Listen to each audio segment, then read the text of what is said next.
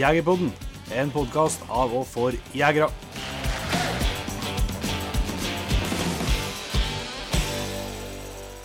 Ja, da eh, ønsker vi hjertelig velkommen til en ny episode av eh, Jegerpodden. Og eh, i denne anledningen så har vi med oss en eh, utegående reporter, eh, Jon Petter Meldingen. Hvor du, hvor du befinner deg? Du, nå sitter jeg på en kafé på Røros. Jeg skulle Ja. jo egentlig ta opp i bilen, men så ble det for lite strøm på Mac-en, og så var det litt dårlig nett osv., så, videre, så måtte jeg flytte meg på en kafé. Ja. Så det kan være sjanse for at det er litt bakgrunnsstøy, men det får dere leve med de første minuttene her. Jeg tenker at lytterne våre må nå bare godkjenne det at vi, vi, er- vi er litt feriemodus, vi òg. Og selv om vi har ferie begge to, så produserer vi episoder for dem. Yes. Og det, men eh, faktisk så dette her da Vi skal jo høre på et opptak vi har gjort litt tidligere i vekka med en eh, Ulf Lindroth. Eh, Ja. Og selv om det er litt bråk eh, på kafeen på Røros her, så er det ingenting eh, imot det jeg måtte gjennomgå i forrige opptak. For da satt Nei, jeg, da, da syns jeg litt synd på deg. ja, for da satt jeg i bilen utom eh, Hunderfossen familiepark, og det var 30 grader i lufta. Og jeg kunne ikke kjøre noe aircondition pga. at vi skulle ha god lyd. Så idet vi avslutta praten med han, så var det 60 grader inne i bilen. Det, Det var, var, det var nummeret før det ble siste episode. det var eh, litt artig å følge med. da. Det var, så det begynte å bli litt småfuktig oppi panna på deg, og så etter hvert så så jeg at det begynte å renne over armene på deg. og Da, da, da syns jeg litt synd på deg, ja. Men, vi, eh, vi fikk nå vi fikk nå til den, eh, den innspillinga òg, til tross for at du var i, i Hunderfossen. Og, en, eh, Ulf han satt oppe i Kiruna, var ikke det? Jo, han satt i Kiruna, i bilen sin Ja. der. Så eh, vi satser på at lyden ble sånn noenlunde, i hvert fall. Ja. Men det skal handle om revjakt, da. Lokkejakt på, på rev. eh. Så har du lagt noen planer for, for oppstarten, Jon Inge, eller? Eh, nei, det er jo på søndagen det starter på. Så eh, foreløpig så eh, har ikke jeg Vi skal på en liten uh, helgatur til, noe, til et vennepar ute i uh, Brennøy ute i Velfjorden til helga. da. Så det kan godt være at eh, min gode venn Alvar har lagt noen planer for oss om søndagen. Men eh, i utgangspunktet så har ikke jeg noe sånn ekstra planer for oppstarten. Men eh, jeg har jo sett faktisk valper på tre forskjellige plasser her i området nå, så det Det er en sjanse. det er en sjanse mulig at jeg får prøve en tur med, med lokken. Jeg ble litt ivrig på det etter praten med Ulf, men det, jeg går også litt og tenker på at en må jo ha litt valper å jage på når, eh, når eh, st- støverne skal få begynne på. Ja, sant. Jeg ser den. Det, Jeg skal på utdrikningslag på lørdag, så jeg skal ikke legge noen planer på søndag, i hvert fall. det tror jeg ikke det tror jeg ikke vi skal. Så får vi se utover vekka. Men jeg har kunnet tenkt meg å prøve en runde igjen. Jeg har jo faktisk fått lokka frem rev en par turer. Eh, og- Men det er ikke at jeg har lyktes, det vil ikke jeg si. Men jeg har fått det til. Så jeg kunne tenkt meg å prøve en, en ny runde. Men eh, det er ikke vits at vi som eh, er amatører på dette, sitter og jobber, Jon Inge. Vi eh, setter Nei, oss det er bare ikke. over til, til eksperten Ulf Lindroth. Det gjør vi. Da har jeg gleden av å ønske Ulf Lindroth hjertelig velkommen til Jegerpodden. Tackar, tackar.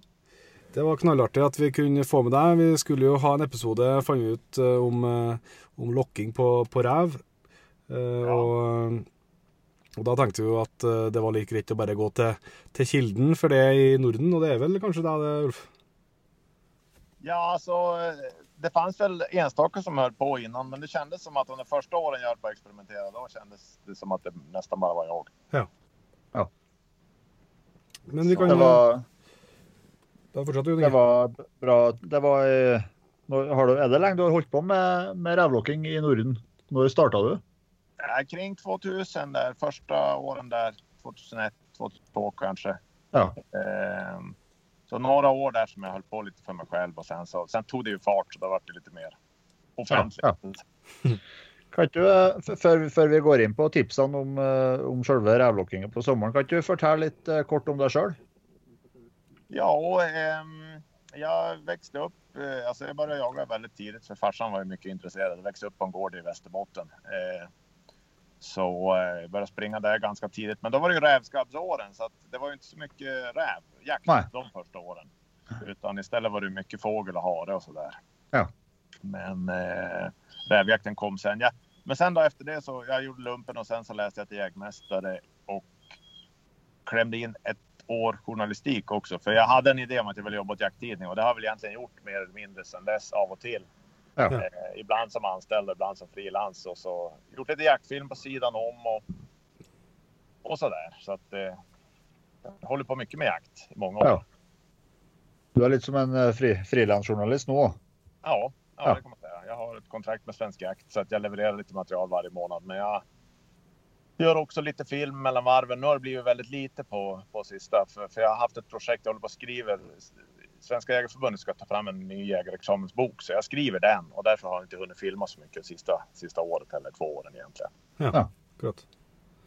Men kan ikke du litt eh, Ulf, om, eh, om jaktåret ditt? Hva er det, du- hvordan er det, hva er det du jakter, og, og til hvilken tid?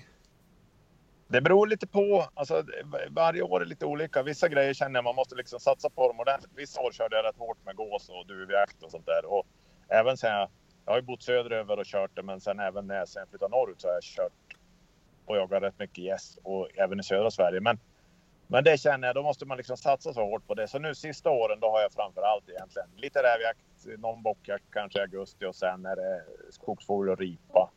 Ja. Eh, lite klövviltjakter, vinterjakterna på skogsfågel och ripa. Och så fram på vårvintern så är det ju mycket räv. Och så blir det lite jaktresor och lite liksom, ja, runt omkring. Men, men, eh, men de stora jakterna det är nog skogsfågel, ripa och räv. Har du noe, har du noe hunder sjøl, eller?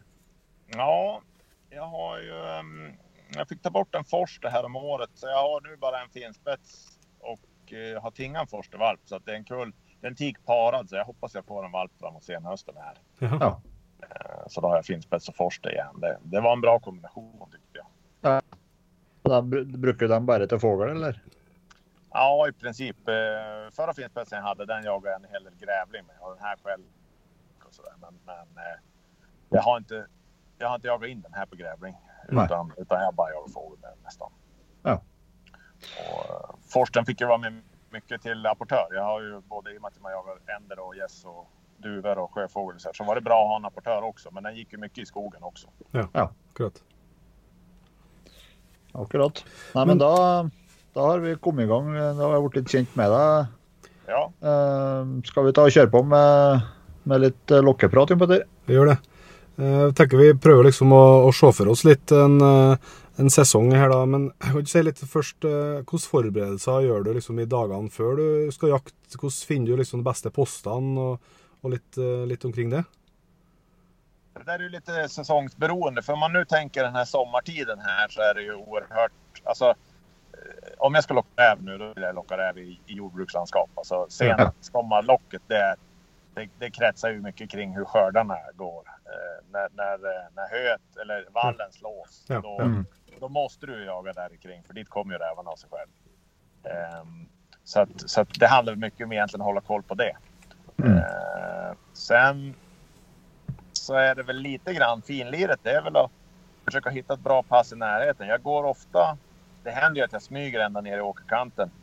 Eh, och är det ett större fält kan ju det gå bra. Men ett litet fält är ju stor risk att du skrämmer även innan du är framme. Så då kan du ju fundera på vad finns det för pass alldeles in till fältet så att du inte måste gå riktigt ända fram. Ja. Ja. Det kan ju vara värt att tänka på.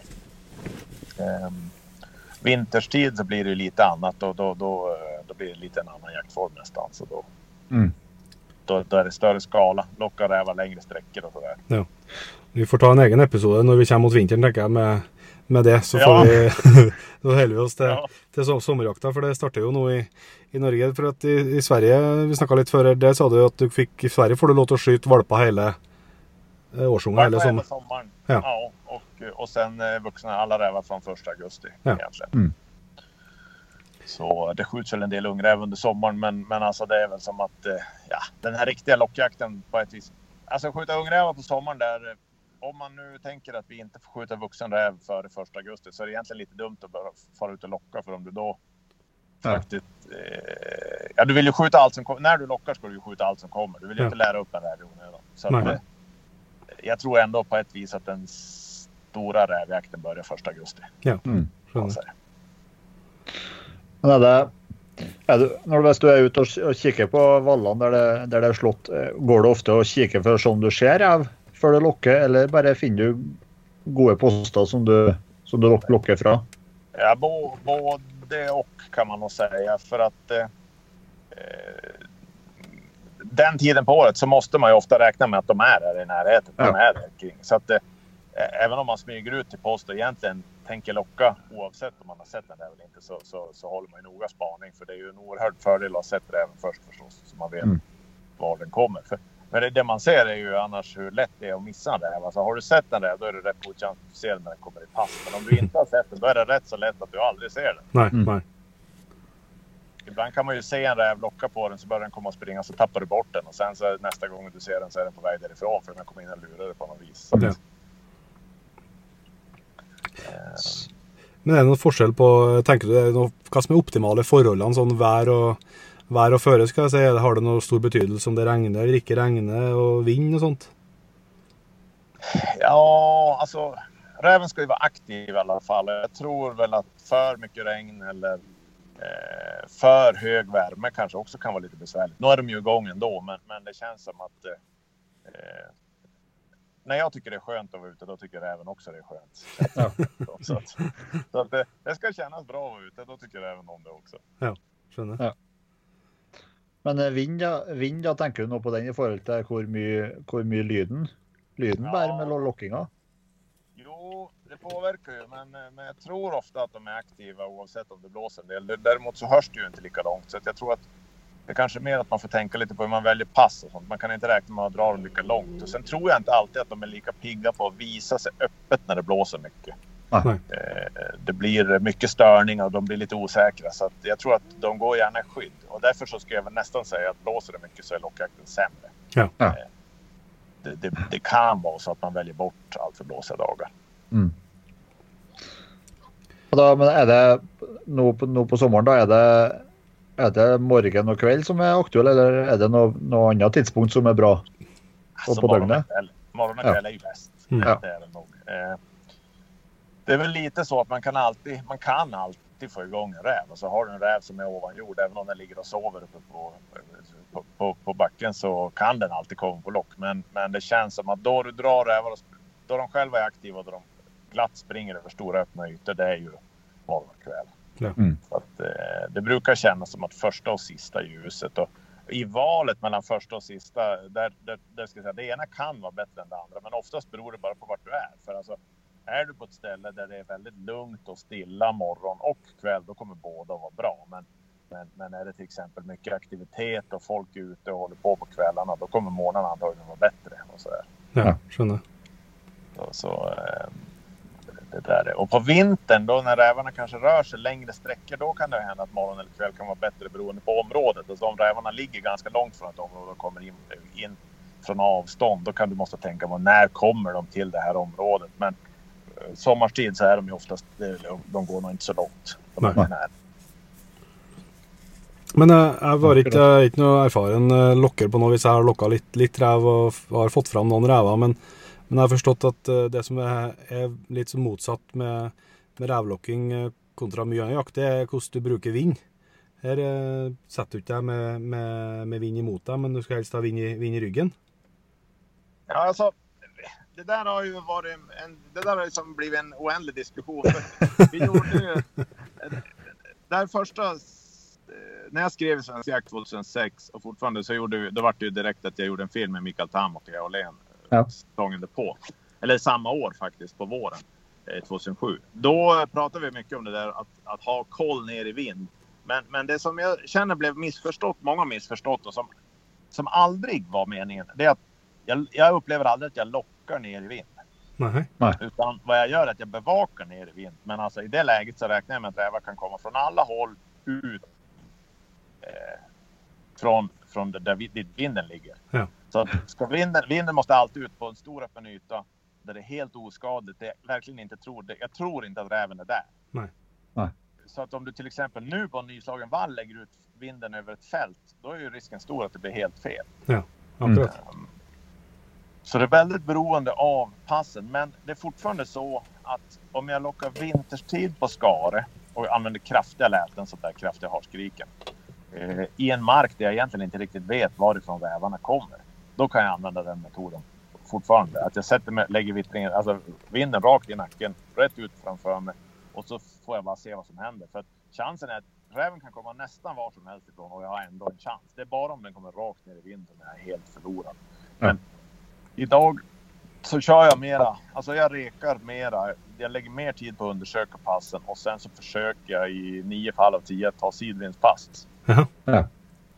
Och det är egentligen därför att en räv som kommer rakt mot mig då, den kommer ju inte ha en chans att känna mig. Men om en räv är lite försiktig, som ändå ganska många rävar är, och vill gå ner i vind, då har jag ändå en chans att se den också. Ja. Ja. Sitter med vinden i ansiktet, då får jag jättefina skottlägen på de rävar som kommer med vinden och struntar i vindriktningen. De får jag ju kanonlägen på.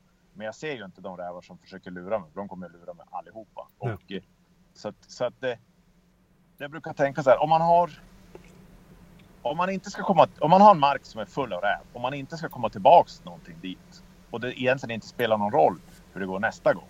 Då kan man gå in och så kan man ta passen mot vinden. För de lägen man får, de blir skitenkla. Och sen att man skrämmer tre rävar eller fyra rävar för varje man får skjuta, det märker man ju inte. Det behöver man ju inte bry sig om. Nej. Men om man ska jaga i sin egen jaktmark och komma tillbaks gång efter gång efter gång, då kan man aldrig, då kan man inte göra en vana av att sitta med vinden i ansiktet. För då förstör man. Alltså då skjuter man kanske någon räv och sen så kommer man aldrig mer få in någon.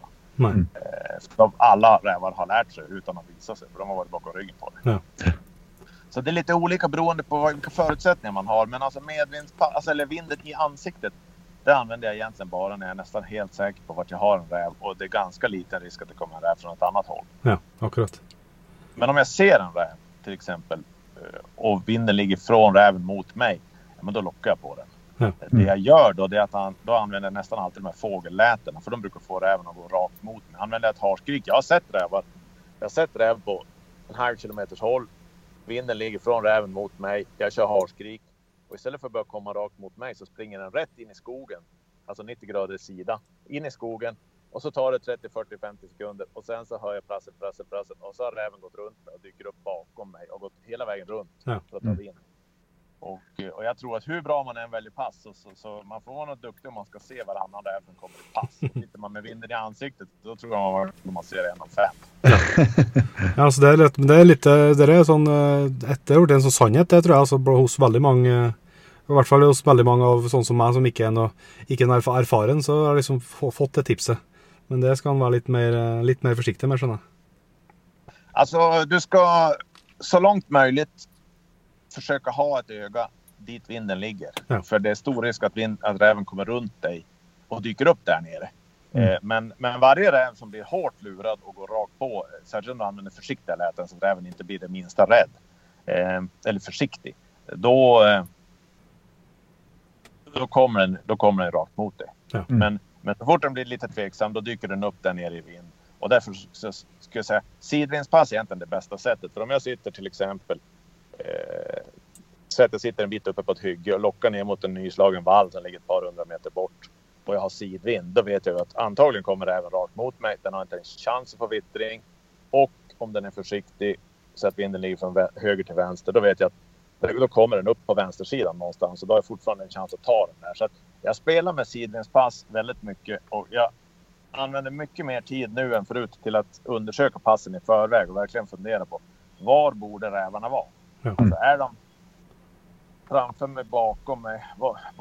På vissa platser så kan man nästan säga att räven är i en given riktning. Och vintertid kan jag även spåra, snöspåra bara för att veta att det, nu har det gått in en räv i det området och lockar mot den. Um, når, du, når du først når du har eh, funnet deg pass og, og er klar for å begynne å, å lokke, da. Mm. Um, hva, hva, hvordan går det fram da? Eh, jag brukar tänka som så att om jag har tagit mig till passet väldigt tyst och försiktigt så att jag så räven inte gärna kan veta att jag är där.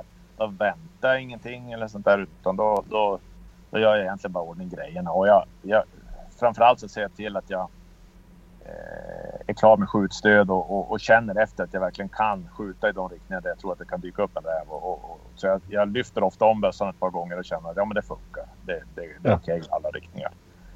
Ehm, och sen drar jag igång locket. Men, eh, men ehm, är jag, om jag känner att jag har gjort lite mycket väsen då kan det hända att jag sitter ganska länge och väntar. Ehm, det beror mycket på därför att om jag har tillgång till väldigt mycket marker, där det är gott om räv, då vet jag att min bästa chans är att ta många korta pass. Ja. Då vill jag inte vänta onödan. Då chansar jag så går det ganska fort. Men om jag vet att ja, men ikväll jag har den här nyslagna vallen, det är det enda jag har ikväll. Då vill jag ju ta den så riktigt som möjligt. Då är det ju inget fel att sitta en halvtimme och vänta där bara tyst och låta allting lugna ner sig och börja locka. Mm. Ehm, men ju längre man sitter desto större risk är ju att man kanske lägger vittring eller dräven utan att man visste om det. Råkar passera någonstans och tog, fick vittring av en i alla fall. Så att, ja, jag sitter inte i onödan längre. Det beror mycket på hur terrängen ser ut. Men kan du si litt om, eh, om eh, utstyret? og Vi skal jo inn på, på lokkene, tenker jeg, men med med øvrig utstyr, hva, hva du tenker man må ha, og hva, hva er det som er kjekt å ha? Eh, jag, tycker, jag tycker att man bör ha ett, ett bra skjutstöd. Alltså en...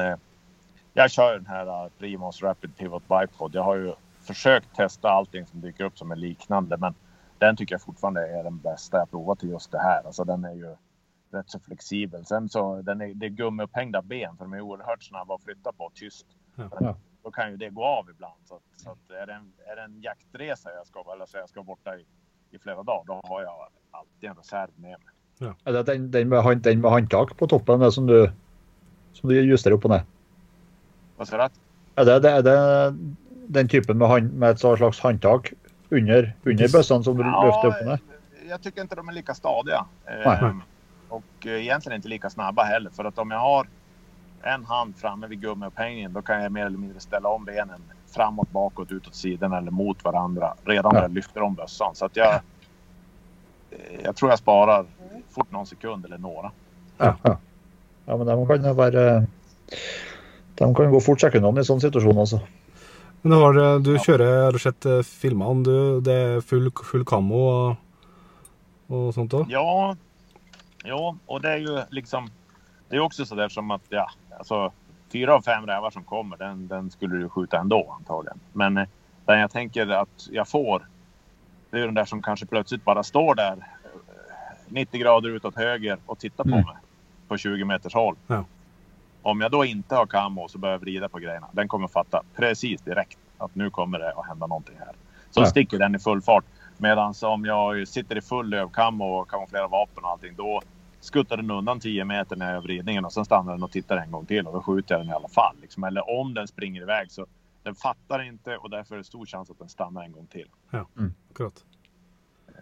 Så jag, jag, jag, kör alltid, jag kör alltid fullt kamot därför att jag, jag tror att en del av de svåra lägena, det hjälper det. Sen tror jag massor av sådana här rävar som kommer hur fint som helst över ett fält rakt mot mig. Jag menar, de, de kommer inte att se mig ändå. Det är inga bekymmer. Men da har du liksom Da er det ansiktsmaske og hansker og, og Ja. så, så mye som mulig. Ja, och, och, och ska jag välja någonting, alltså ska jag prioritera någonting, då, då jag tänker på det lite grann när jag sitter med kompisar som, som, som också är kamouflerade mer eller mindre. Det jag skulle prioritera högst det är nog faktiskt att kamouflera vapnet och, och, och benstöd och sånt. Så att det, försöka få bort de raka linjerna och blänk och sånt där. Ja, ja. Och, och sen eh, ansiktsmask och handskar därefter. Sen det här 3D-kamot och det kommer längre ner på listan. Ja. Och, och jag sitter sällan till exempel med byxorna på 3D-kamot. De är bara opraktiska. Utan jag har jackan för att bryta konturen men, men eh, oftast inget mera. Akkurat. Ja, men da fikk vi litt rangering. Eh, når vi kommer over til fløytene, da. Er det Ja. nå på sommeren er det Går det mest på mus, musepip og, og fugle, fuglelyder, eller? Alltså muspip brukar jag väl egentligen... Alltså, av någon anledning har jag fått för mig att jag tycker de är lite tråkiga. Så jag använder Ja. dem nästan bara om jag ser en räv. Ja. Som inte kommer på fågel. För om jag ser en räv, då kör jag fågel först. Ja. Det tycker jag ändå är det effektivaste lätet. Och, och, så jag brukar prova det. Och någon enstaka gång, just på de här nyslagna vallarna, så händer det att de inte kommer på fågel. Och då kan det vara mus som funkar. Ja. Eh, Men annars tycker jag nästan alltid att fågelskriket är det bästa lätet jag, jag har. Ja.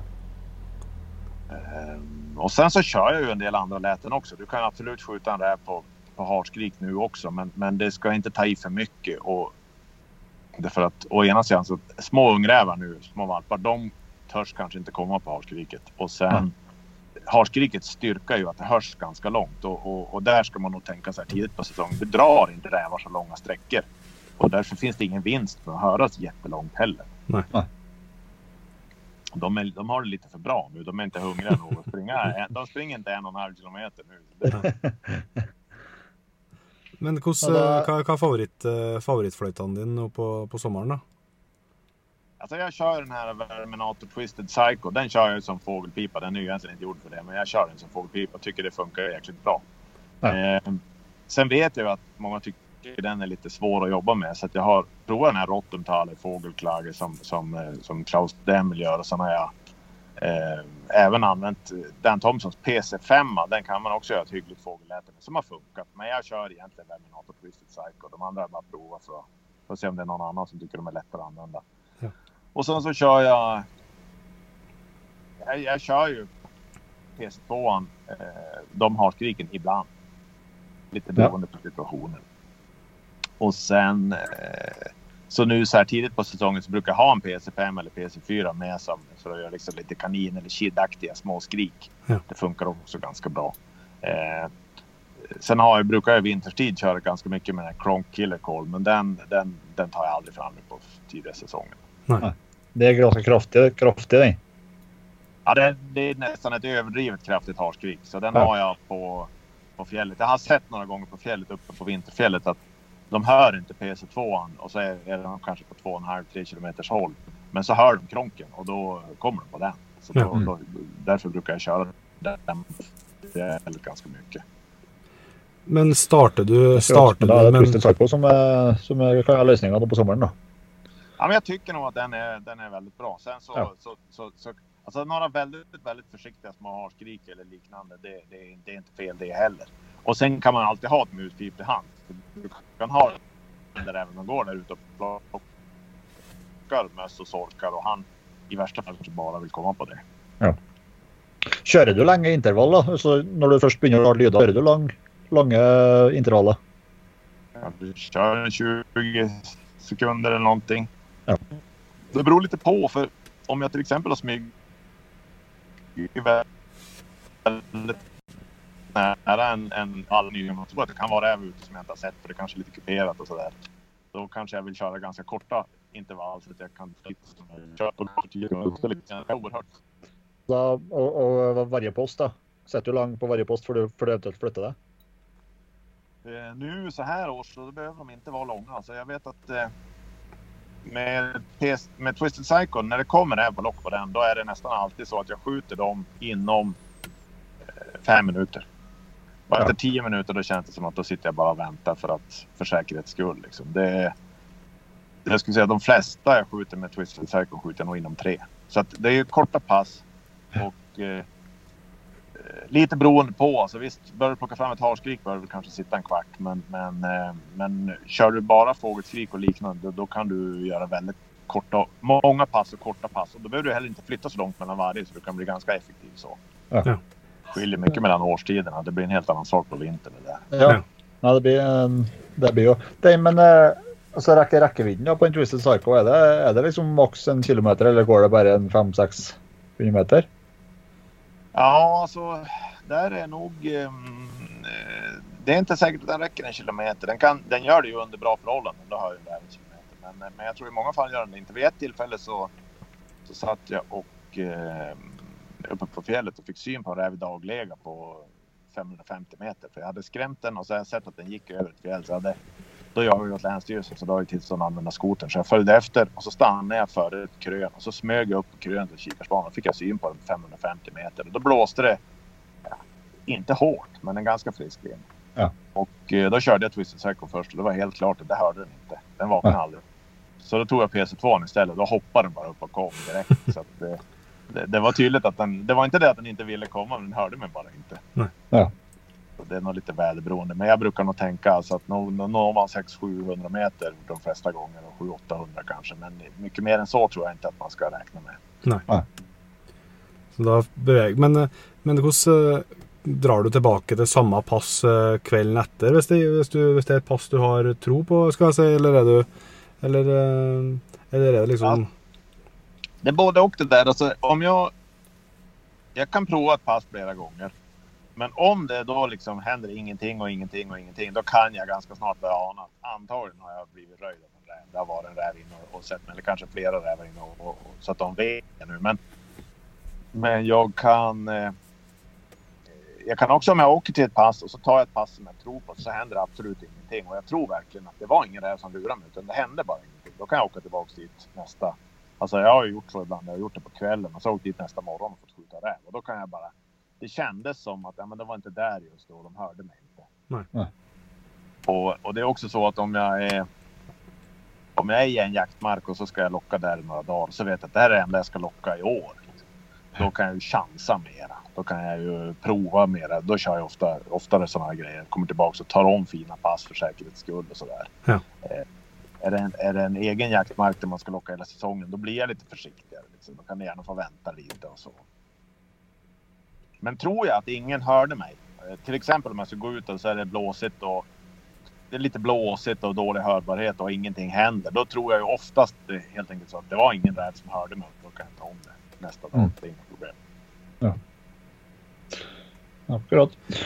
Er det noe mer du lurer på, Petter, eller skal vi gå videre til Jeg tenkte kanskje vi Eh. kan ta med en, eh, en liten bonus her. Vi har fått masse gode tips nå eh, på, på, eh, på rev, revlokkinga. Eh, Jeg tenkte først vi kunne ta med en liten bonus, for at det, det, er ikke bare revjakt som starter. Det er jo mulig å jakte kråk eh, Ja. ganske snart. Så, og der vet jeg at du har en del erfaring, eh, Ulf, med, med kråkjakt med, med bullevan. Ja, fast ganska lite egentligen. Vi gjorde ju en film om det, men den litar rätt mycket på två kompisar som är jäkligt duktiga. Så det är egentligen de som kan allting. Jag, var med, jag är med som, som, eh, som skytt sådär. Så att det, det är inget sådär eh, som jag kan särskilt bra. Da, da kan jeg godt hende at vi spør om eh, at vi skriver litt mer etterpå, så spør vi om, eh, om navnet på dem, så vi kan ta med dem som gjester når vi skal snakke om kråkejakt. da. Ja, det är ju Rickard Levander och Mikael Granqvist som var med i våran kråkfilm. De är ju Ja. väldigt duktiga båda två. Ja. Ja. Väldigt, skjuter väldigt mycket kråkor med bulvan. Med bulvan så att det, det är riktigt säkra killar. Det, er jo, eh, det må jo være actionfylt og spennende jakt det eh, når man treffer på. Ja, men det är vansinnigt roligt. Det är, Ja. bara, det är oerhört kul. Sen är det ju det att det är ju den här vårvintertiden mycket som, som, som, som känns... I och med att jag bor i Norrbotten så känns det som att antingen är det under hösten och då är det fullt upp med ripa och tjäder. Eller så är det under vårvintern och då är det, då är det ripa och räv. Ja, Ja, ja, ja. ja. Det som er beste tida, kanskje. Ja, det blir liksom inte tid till kråkorna. Även om jag vet att det är oerhört kul. När man... Nei, men det er ikke noe, det er ikke noe tvil. eh, Jeg har sett på mange av filmene. Det er ikke noe tvil om at du har, eh, du har eh, draget på revlokkinga. Det, det, er jo en, det, det, jo en fascinasjon å se på, å Jo, se på nei. filmene. Det är ju oerhört roligt. Alltså, vi har ju haft, eh, haft mycket fina jakter på de där filmningarna. Vi har ju åkt på rätt mycket tomjakter också där det inte har blivit något särskilt. Men alltså, då och då så stämmer det och då blir det ju då blir det ju fina. Ja. Skal vi eh, Vi forbereder litt på tre faste spørsmål her, eh, Ulf. Eh, Vi bruker å stille, stille de samme spørsmålene til alle gjestene vi har med i poden. Ja. Eh, Det første spørsmålet det er om du måtte velge bare én type jakt, og vi- altså jaktform og vilt. eh, Hva ville du ha valgt da? Ja, alltså. Det skulle ju kunna vara lockjakt på räv, men jag tror faktiskt att det är tjäder. Och det kan vara med skällande, men det skulle kunna vara med stående hund också. Det, det är svårt det där. Ja. Men det, det skulle kunna vara. Det, ja. Har ser, man det, en bra hund så är det ju alltid oerhört kul. Men tjäder med hund skulle jag nog säga. Ja. Ja. hvordan ser det ut med kjederen i, oppe i, oppe i Västerbotten og, og sånt i år? Jag tror det blir bra. Ja. Jag tror det blir bra. Det var ju bra. började ju vara bra på många håll i fjol och jag tror att det blir en bra föryngring i år. För det är rätt lite räv i hela Norrland nu i år. Ja. Ja. Det var väldigt lite räv den här vintern som gick. Alltså många eh, duktiga rävägare jag pratade med som sa att det var väldigt lite. Så att, och det har ju inte varit något konstigt väder så att det borde vara rätt okej. Ja. Så det är det väl södra Norrland som, och ner mot Dalarna och så här, som hade det bäst i fjol. Alltså det var nästan bättre ju längre söderut du kom. Så det känns ju som att det är, det är liksom Dalarna, Värmland, här, eh, här i Hälsingland och så här, där nere var det riktigt, riktigt bra. Ja, det er rapportene, rapportene jeg har fått fra, fra svensker, at det ser ganske bra ut. Det var mye, mye fågel fram på veien i vår. Og, sånn. Jo, jo. Och sen är det, väl, det var väl så att ju längre norrut man kom desto sämre var det väl ändå. Alltså, Norrbotten var väl fläckvis bra men, men eh, vi hade ju väldigt otur med vädret för, i, längs Nor- Norrbottensfjällen förra, förra försommaren. Så Ja. att, eh, vi fick ju en rätt dålig föryngring trots att alla andra fick en bra. Ja. Mm. Men i år ska, hoppas jag väl att det blir bättre. Nu är det i alla fall Ja, nu, nu är kläckningstiden över så nu är det ju ingen fara med vädret längre. Men nu är det då hur varmt som helst. Ja, det kjennes.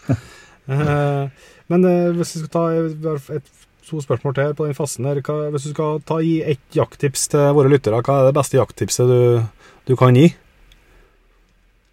Eh, om vi tänker rävlock då. Ja. Så är väl det egentligen. Alltså. Eh, ja, ja, egentligen är det ju. Egentligen är det ju att vara ute vid rätt tillfälle. Alltså, men, men, men Det hördes grejen är lätt- nog det den hördes att- lätt ut. jag tror så här. Man ska tänka. Man ska tänka på hur man lockar och, och använder piper och sånt där. Men alltså det som avgör om du får skjuta räv egentligen. Det är om du är ute vid rätt tillfälle. Alltså är du ute vid en tid på dygnet när räven är aktiv, där räven är i det område där du tror. Är du ute i ett väder där det är rimligt att tro att rävar ska höra dig och vara beredda att komma, vilket oftast betyder ganska, oftast ganska lugnt väder i alla fall. Eh, är snöförhållandena sådana att det är rimligt att tro att de kommer? De kommer gärna springande på skador. De kommer inte gärna pulsande i lössnö. Eh, eh, nu sommartid här så, så är liksom tillfället. Det kan vara den här nyslagna vallen och, och då betyder det ju liksom att den slogs igår eller idag eller igår eller i förrgår, inte för två veckor sedan utan utan eh, utan. Jag tror i många fall, alltså nu så här i efterhand när jag håller på mycket med rävarna så känns det som att det är egentligen många gånger avgjort redan när du sätter dig i passet om du kommer få skjuta eller inte. Mm. Eh, därför det, det gäller att känna igen de bra tillfällena. Det handlar om tid på dygnet, tid på året. Eh, att göra sin, att reka ordentligt så att, du, så att du vet ganska säkert att du har det här i området när du börjar. Och att du har dem i den riktning där du tror. Och sen att du sätter det som, som, som plats så att du ganska säkert kommer att se det även om den verkligen är där du tror att den är. Du, du får liksom inte tro att ja, men jag tror att räven är borta i den där dungen. Och om jag har tur så kommer den över det här lilla fältet. Annars går den runt i skogen på den sidan eller i skogen på den sidan. Ja, men då kommer den att gå i skogen. att, eh, eh, lockjakten på räv det handlar om att välja rätt tillfälle och då Ja. lite grann vid sidan om också rätt pass. Då. Men, men framförallt rätt tillfälle. Och, och det betyder också att om man är ute jätte, jättemycket och kör under dåliga förhållanden så är det risk att rävarna i trakten vet precis vem man är när det Ja. till slut blir bra förhållanden. Så att det, även om jag tycker att man ska locka mycket medan man håller på att lära sig så, så, så, så ska man ha klart för att vill man vara effektiv då ska man egentligen inte locka mycket. Då ska man locka vid rätt tillfällen och försöka skjuta räv varje gång istället. Ja, det var en bra, bra oppsummering. Eh, og så har vi en her på Hvis du eh, skal si noe om det, jakt, av det jaktutstyret du har kjøpt eller fått siste året, hva har du blitt mest glad i? Ja, det är ju, det är ju nästan osportsligt höll jag på att säga för att jag, det går knappt att få tag i dem. Men jag hade en sån här Swarovski DS med kikarsiktet med avståndsmätare på, på lån för test för tidningen och så köpte jag loss DMXet. Jaha. Så den mäter ju direkt i kikarsiktet och korrigerar riktpunkten. Så jag hade med den på rävarna på fjället och det var ju ingen dålig grej. att. Sen kan man tycka vad man vill om teknikens eh, framsteg, men, men eh, ja, jo, men den var ganska kul. Det var- Det kan jeg tro at det var ganske kul, det. Eh, Det, det er noen som har noen goder som ikke, som ikke er mulig for alle. nej, nej, nej, men om man nu måste välja så var det ändå den. Men, men eh, eh, nej, det finns ju mycket, det finns mycket bra grejer, men, men eh, ja, det, det måste nog kanske bli den. Ja, det skjønner jeg godt. Nei, vi har vi har sett, eh, registrert at du, du har jo blitt eh, veldig interessert i, i langholdsskytte og holde kurs og sånn for langholdsskytte. også, Så det er mulig vi, vi henter deg inn som gjest i en kommende episode om, eh, om langholdsskytte òg. Ja, det, det går bra. Det finns ju oerhört många duktiga skyttar nu. Man ser ju det bara på de få åren som jag håller på. Eh, nivån har ju stigit så mycket. Det, idag finns ju jättemånga duktiga skyttar så idag är det svårt Ja. att hävda sig. Men, men, men, men eh, ja, jag tycker det är kul i alla fall. Så det, Ja. Du, du har gjort en film med en, eh, en norrman òg? Ja, jag Ja. med Thomas Haugland. Både faktiskt två filmer. Eh, eller en med grunderna och en lite mer avancerat. Eh, lite tips och tricks. Ja. Eh, har vi gjort. Och det är Ja, faktiskt de filmerna som, alltså Rävlocksfilmerna gick ju mycket i början men, men eh, sista åren har det faktiskt varit, tror jag, nästan störst intresse för de här långholmsfilmerna. Ja, det, det har blivit populärt. Utan Ja. tvivel.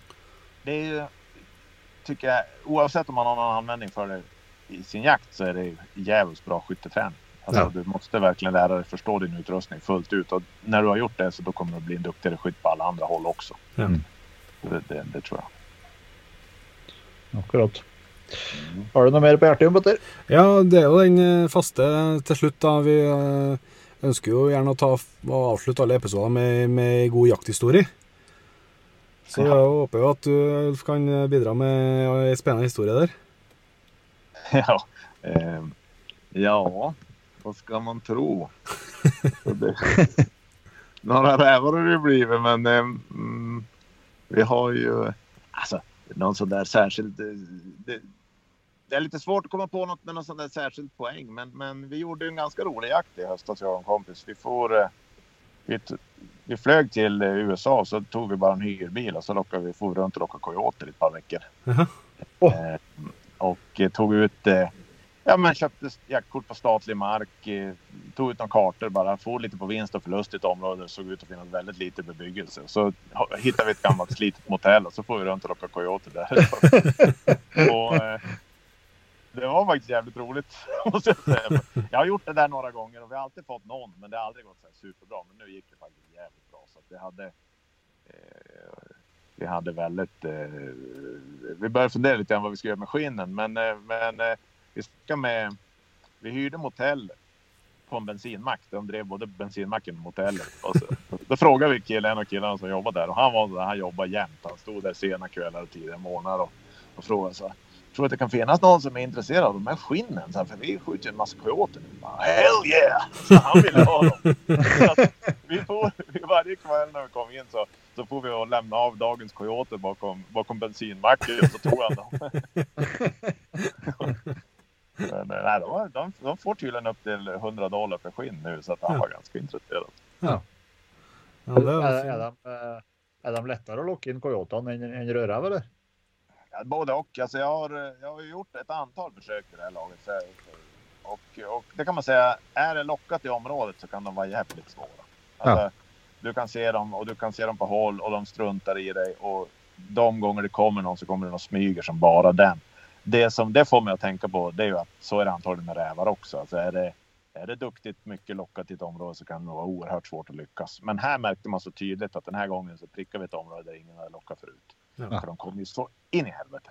Ja. Och, eh, och det var ju nästan alltid så att vi sa det. Efter åtta minuter då började vi ge upp passen. Då kändes det som att vad fan. För vi, vi insåg ganska snart att det small oftast inom tre minuter. Och, och, och ytterst sällan efter mer än åtta minuter. Vid några tillfällen hände det att det kom- kom en coyote efter 12 eller något sånt där. 12 minuter. Men då hade vi suttit i extremt öppna marker. Alltså de kan antagligen sprungit hur långt som helst. Ja. Så att det, det kan man säga, de här som inte var lockade, de, de var ju inte svåra. Så sätt. Samtidigt så hade de ett par egenheter. De stannade inte som en räv ofta gör och tittar. Så vi fick inte alls skjuta lika mycket stillastående 80 meter som man gör på räv. Utan det var mer in fort, ut fort och eh, ibland långa håll, ibland jävligt snabba lägen och ganska ofta springande. Så det, var, det var liksom... Man fick eh, hitta den förmågan också. Ja, det hørtes ut som actionfylt jakt, det. Ja, det, det var Det gjorde kul. Nei, men da tror jeg faktisk eh, jeg ser på temperaturmåleren i bilen at jeg har 58 grader i bilen nå. så hvis jeg skal være i stand til å spille en episode til en gang senere, så tror jeg vi bare må, må runde av det. Ja, exakt. Annars kanske inte alla är med nästa gång. Sikkert. Så, men jeg vil si tusen takk Ulf, for at du ble med oss. og At vi jeg er kjempeglad for at vi klarte å få det til, med, på tross av litt eh, forskjellige lokasjoner og litt spennende, spennende uh, Ja. podkaststudio. Så håper jeg at Ja. lyden, eh, lyden ble sånn tålelig grei, så at eh, det blir bra å høre på. Ja, men du, det var kul, det var kul att vi fick till det. Yes, eh, Så tar vi helt sikkert kontakt igjen eh, senere, vi, Ulf, og tar en prat eh, i hvert fall når det begynner å nærme seg vinterjakt igjen. Det låter bra det. Supert. Suverent. Takk Tack skal du så ha. Hei, hei. Hei, hei. Ja, det var intervjuet med en, eh, Ulf Lindroth. En eh, meget oppegående og, eh, og kunnskapsrik herremann. Hva Absolutt. du syns om intervjuet, du, Jon Petter? Ja, det var kjempeartig. Han er jo en, en levende legende, en Ulf Lindroth, og som han sa, har levd av, av jakt og, og, både lære bort og fortelle om jakt i mange år. Men jeg synes spesielt det var interessant det med, med, eh, det her med at du skal ikke bestandig skal sette ved vind eh, i ryggen. For det er i hvert fall en sånn opplevelse som jeg har, eh, at det er, sånn, det er noe som alle all sier på et vis om, om, om lokkejakt på rev. Og, og det Mm. var i hvert fall nytt for meg. at han opplevde det nesten som en At det ble en misforståelse fra hans første film. Ja, han sa jo han på- påpekte det at det var liksom eh, at, eh, at, han var, at han har opplevd at det var, har blitt mye diskusjon rundt det, for at det var blitt noen misforståelser. Han, eh, han påpekte det ganske tydelig. Ja, jeg syns han bare svarte veldig godt på det. Også at det med å prøve å kanskje ha, vind, ha sidevind, så at du har kontroll på, på vinden. For det er Ja. ofte, ofte der han vil dukke opp. Men, eh, Mm. men at eh, du går glipp av, av mange rever hvis du bestandig sitter med vind rett ifra deg. Så det skal i hvert fall jeg komme på når jeg skal ut og prøve, prøve lokken igjen. Ja, det blir Du må satse på Sivind, jeg tror jeg det var Sivind og Twisted Psycho. Da Jeg sjekka faktisk hvorfor jeg hadde den fløyta òg. Ja, se der. Det var sikkert noe jeg kjøpte når jeg, etter et lokkekurs jeg var på i ja, ja, 2013, kanskje. Ja. Så, um, Nei, da, det blir, det blir spennende å prøve. Det, det er det er liksom startskuddet for jaktsesongen, dere, så må jo satse på å ta seg en par turer ut og se om en får noe respons på lokken. Helt klart. Yes, nei, men eh, neste uke, Petter, da er det vi kjører på med en ny episode, vi. Det gjør vi. det gjør Vi Vi får se et helt ja. låst tema ennå, men eh, episode blir det helt sikkert. Episode blir det. Og da, Vi er jo i feriemodus ennå, vi òg, så da Den planen jeg og du har til nå, i hvert fall, det er nå å dra til fjells med hunder og kjerring og unger. Yes. Så kjører vi en eh, episode Det blir jo ikke live, men det blir noe fra fjellet. Det blir fra fjellet. Vi vil kanskje, Hvis det ikke er altfor tørt, så går det an å prøve seg et bål i bakgrunnen og litt sånn òg. Ja, Vi må få noen nedbør hvis det skal, hvis det skal slå an, men det, det fikser vi. Ja, det må vi satse på. Men eh, da tror jeg vi bare runder av. Vi har holdt på tida vår her gangen nå. Eh, Ja. Jeg skal bare nevne igjen at det er mulig for dem som ønsker å bli en del av Team Jegerpodden. Det er en Facebook, lukka Facebook-gruppe. Blir du med der, så er du, er du en stolte medlem av Team Jegerpodden. Som vi ikke er helt sikre på hva skal bli ennå, men det blir artig. Eh, og så- Det har jo slått an. det har slått an. Det har blitt masse dedikerte jegere allerede innpå der, og det har kommet mye spennende innlegg òg. Og nå som vi har snakka om revjakt, så håper jeg veldig at dere som er ute og prøver dere på, på lokkejakta, deler, deler bildene med oss, og, og gjerne også deler dem med, med Jegerpodden og Team Jegerpodden på, på Instagram og Facebook. Det syns vi er veldig stas. Og ikke glem å følge oss på Facebook og Instagram og på jegerpodden.no. Der finner du alle episoder og det innholdet vi har. Yes, da snakkes vi til uka. Vi høres. Vi høres.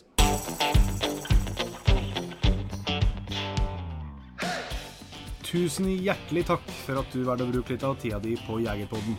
Sjekk ut jegerpodden.no eller eh, din favorittpodkastspiller for enda mer innhold og flere episoder. Følg også Jegerpodden på Facebook og Instagram, og ikke minst, husk å fortelle alle gode venner, familie og tilfeldige forbipasserende om Jegerpodden, sånn at vi får spredd det glade budskap videre. Vi høres.